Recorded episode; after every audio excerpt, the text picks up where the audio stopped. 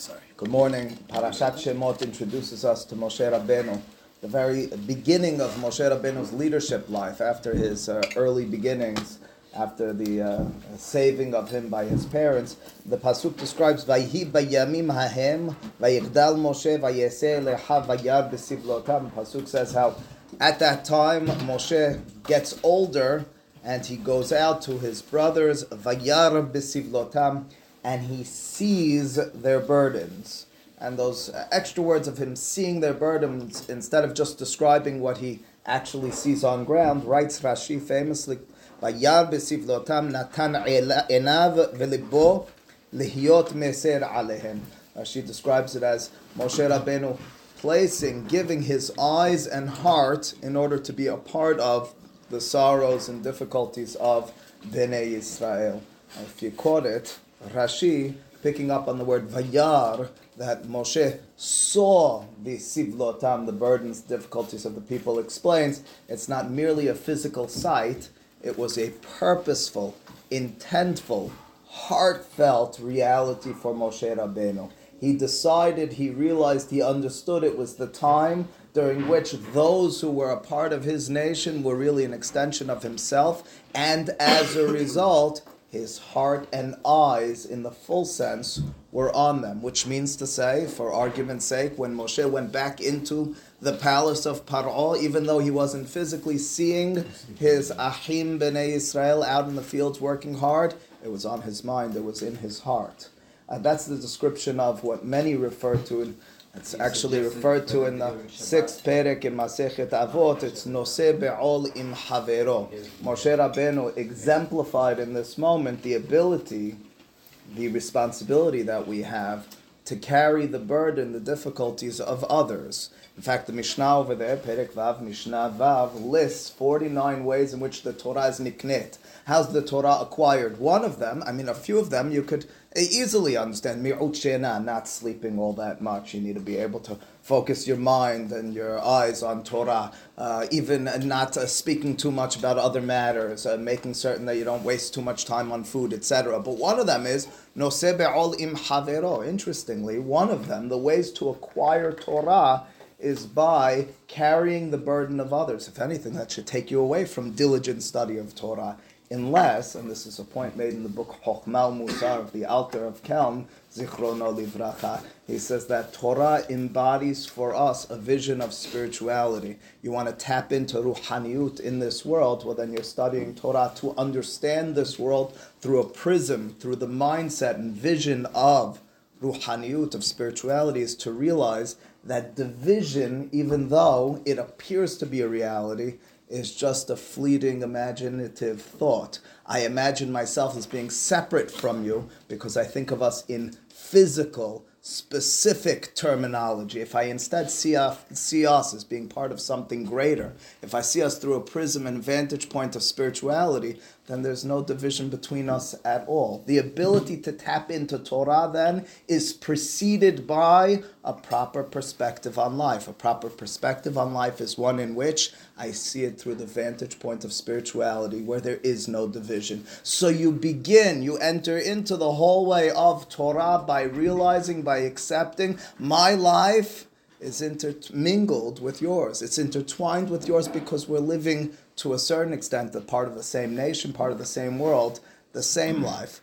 The beginning of the life of Moshe Rabbeinu as a leader, as even a Mikabel Torah, is one in which the Torah describes it at the onset as Noseh Be'ol Im Havero as being able to carry the burden of others. Moshe goes out and of course he sees a Mitzri, sees an Egyptian striking an Ivri and pauses the situation by striking and handling the Mitzri. The second time the Torah describes how he goes out and he sees two Ivrim fighting one with the other and again Moshe gets involved. Moshe is exemplifying, is showing, is demonstrating in the Torah by telling us what it means to be a true leader, what it means to be beyond just a leader of people but a leader of spiritual people, of a nation of Mikabele Torah. It means I see past those physical appearances of division. I understand it's my responsibility. I'm a part of you and you of me.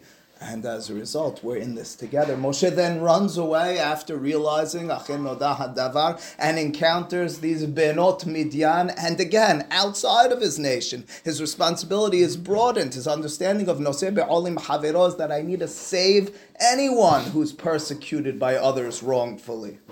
Moshe Rabbeinu, from the beginning through the end, is an individual who is bestowed with and filled with a responsible mindset of Noseh Be'olim Havero to the extent that in the moment that Moshe Rabbeinu encounters God, as it were, for the first time, at the Sineh HaBo'ir Ba'esh Ve'enenu Ukal, the Torah tells us that God's words to Moshe very tellingly are the following Vayomer Adonai Ra'or Ra'iti et Oni Ammi Asher B'Misraim I saw, I see I know the pain and suffering of Am Yisrael. Kivyachol Hakadosh Baruch Hu God Bichvodo Be'atzmo is mishtatef b'tza'aran shel Yisrael. He too is feeling the suffering, the torture. It means that Moshe's feelings in this moment are not merely the feelings and expressions of a high level human being, they're a way of walking in the ways of God.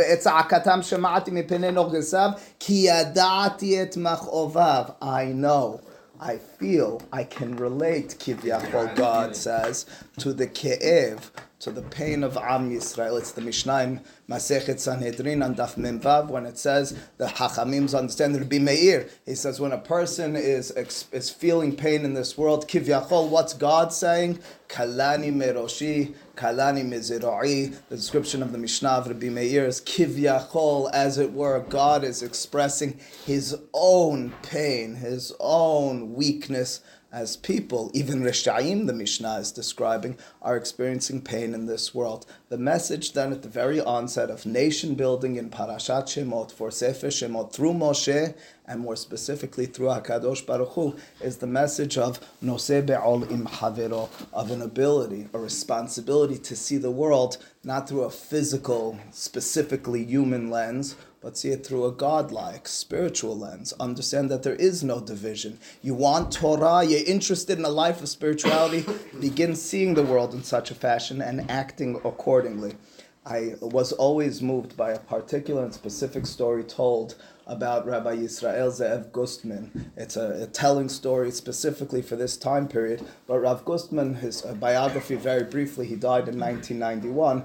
He uh, was born and raised and, and spent much of his uh, early life in Vilna. He was on the Beit Din of, uh, of Rab Chaim Ozer Grodzinski at the age of 20. I mean, he was known as a prodigy and ultimately speaking survived the Holocaust um, and reestablished himself in, in Yerushalayim in 1971. He opened Yeshivat Netzach Yisrael, and over the course of his long and illustrious life, he had lots of interesting encounters because his yeshiva wasn't just for Talmud scholars as young men, but on every Thursday afternoon he used to he used to invite into the yeshiva for a high level shiur anyone from Israel society, religious, um, I think they were all religious, but those who were involved in Talmud Torah on a consistent basis, and those who were otherwise involved for a high level Talmud Shi'ur with Rav Gustman. And the story as it is told is in 1982. Rabbi Ari Kahn knows this firsthand. He was present for some of it, he writes about this. There was, he's still living, his name is Professor Aumann, Professor Aumann in 2005 won the Nobel Prize. He was a professor in uh, Hebrew University, and he would be a consistent attendee of the Shi'ur of Rav Gustman every Thursday afternoon. In 1982, he lost his son in combat in the uh, Israel Defense Forces. And Rav Gustman made certain that the entire yeshiva paused that day in order to go to the funeral, and then he specifically went to the burial I imagine on Har Herzl. After returning, he said to his driver, I want to go to the house of Professor Aumann. I want to myself uh, be able to be Menachem Avil. And here's where I pick up. He sits down right in the front, sitting with the Avelim, and turns to Professor Aumann, saying to him, I'm sure that you don't know this, because after Rabbi Aumann, excuse me, Professor Aumann saw that he was sitting there, said to him, Rabbi, maybe you want to go back to your things. He said, I'm sure you don't know this, but I had a son named Meir. He was a beautiful child. He was taken from my arms and executed. I escaped. He's describing the Nazis, a, a fact which was unbeknownst to anyone until then. I later bartered my child's shoes so that we would have food, but I was never able to eat the food. I gave it away to others. My Meir is a kadosh. He is holy. He and all the six million who perished are holy. He continued, I will tell you that what is transpiring now in the world of truth in Gan Eden in heaven.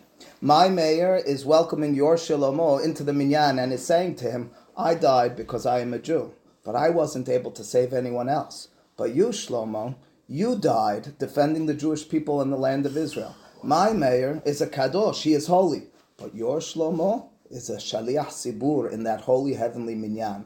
He continued, I never had the opportunity to sit Shiv'ah, Rabbi Gustman said, for my Meir. Let me sit here with you just a little longer. Professor Aumann replied, I thought I could never be conf- comforted, but Rabbi, you have comforted me. Could you hear, could you imagine a story which is greater in terms of its impact, in terms of its force with regards to an individual? The rabbi who was able to be Noseh Be'ol Im Havero, he knows, he's encountered this professor whom he knows uh, intimately. In the moment, Professor Aumann imagines he's the only person experiencing this. How could anyone tap into the emotions of that individual in that moment? Unless you truly feel for the other, unless you're able to dig into your own experience and be able to say that I'm a part of this. We don't, thankfully, all have tragic histories and occurrences in our families, but we do have the ability, the responsibility to be noseh be'ol im havereno, and I mentioned both havereno and Eretz Israel, but even those who live next door to us, even those who live down the block for us, we sometimes delude ourselves into thinking what they're going through has nothing to do with me. I live a different life. I'd like to support them, but I can't truly understand them. I'm not actually in their shoes to be able to tap into their feelings and comfort them, understand, and be able to truly carry some of that burden. I think Moshe Rabbeinu, I believe Hakadosh Baruch Hu in Parashat Shemot teach us otherwise. That story of Rav Gustman again ringing in our ears. I hope is a description of who we can and should be. Vayar, the ability to be ro'eh besivlotam, the ability to go out to see your brothers, to feel and realize not only with your eyes in the physical sense but to be noten einenu vilibenu, both our eyes and our hearts truly attaching to be metzer, to be a part of the sorrow, the difficulties of others. Parashat Shemot, introducing us to the life of Moshe, describes and teaches us what it means to be a spiritual human being. A spiritual human being is not only involved in Torah mitzvot in a vacuum, but significantly, as the Sefer Chokhmah Musar, the Alter of Kelm teaches us, it's to see the world and as a result, other people through that same prism, realizing that an ahdut, a singular vision, is part and parcel of what spirituality is all about. To be noseh be'ol im haverenu is to rise to the level of sanctity of Moshe Rabbeinu, is to walk in the ways of Hakadosh Baruch Hu with his words in the initial encounter with Moshe Rabbeinu. Please God, each of us in our own ways should be able to tap into that vision, that understanding, those feelings of being noseh be'ol im haverenu. Baruch Adonai le'olam. Amen. Amen.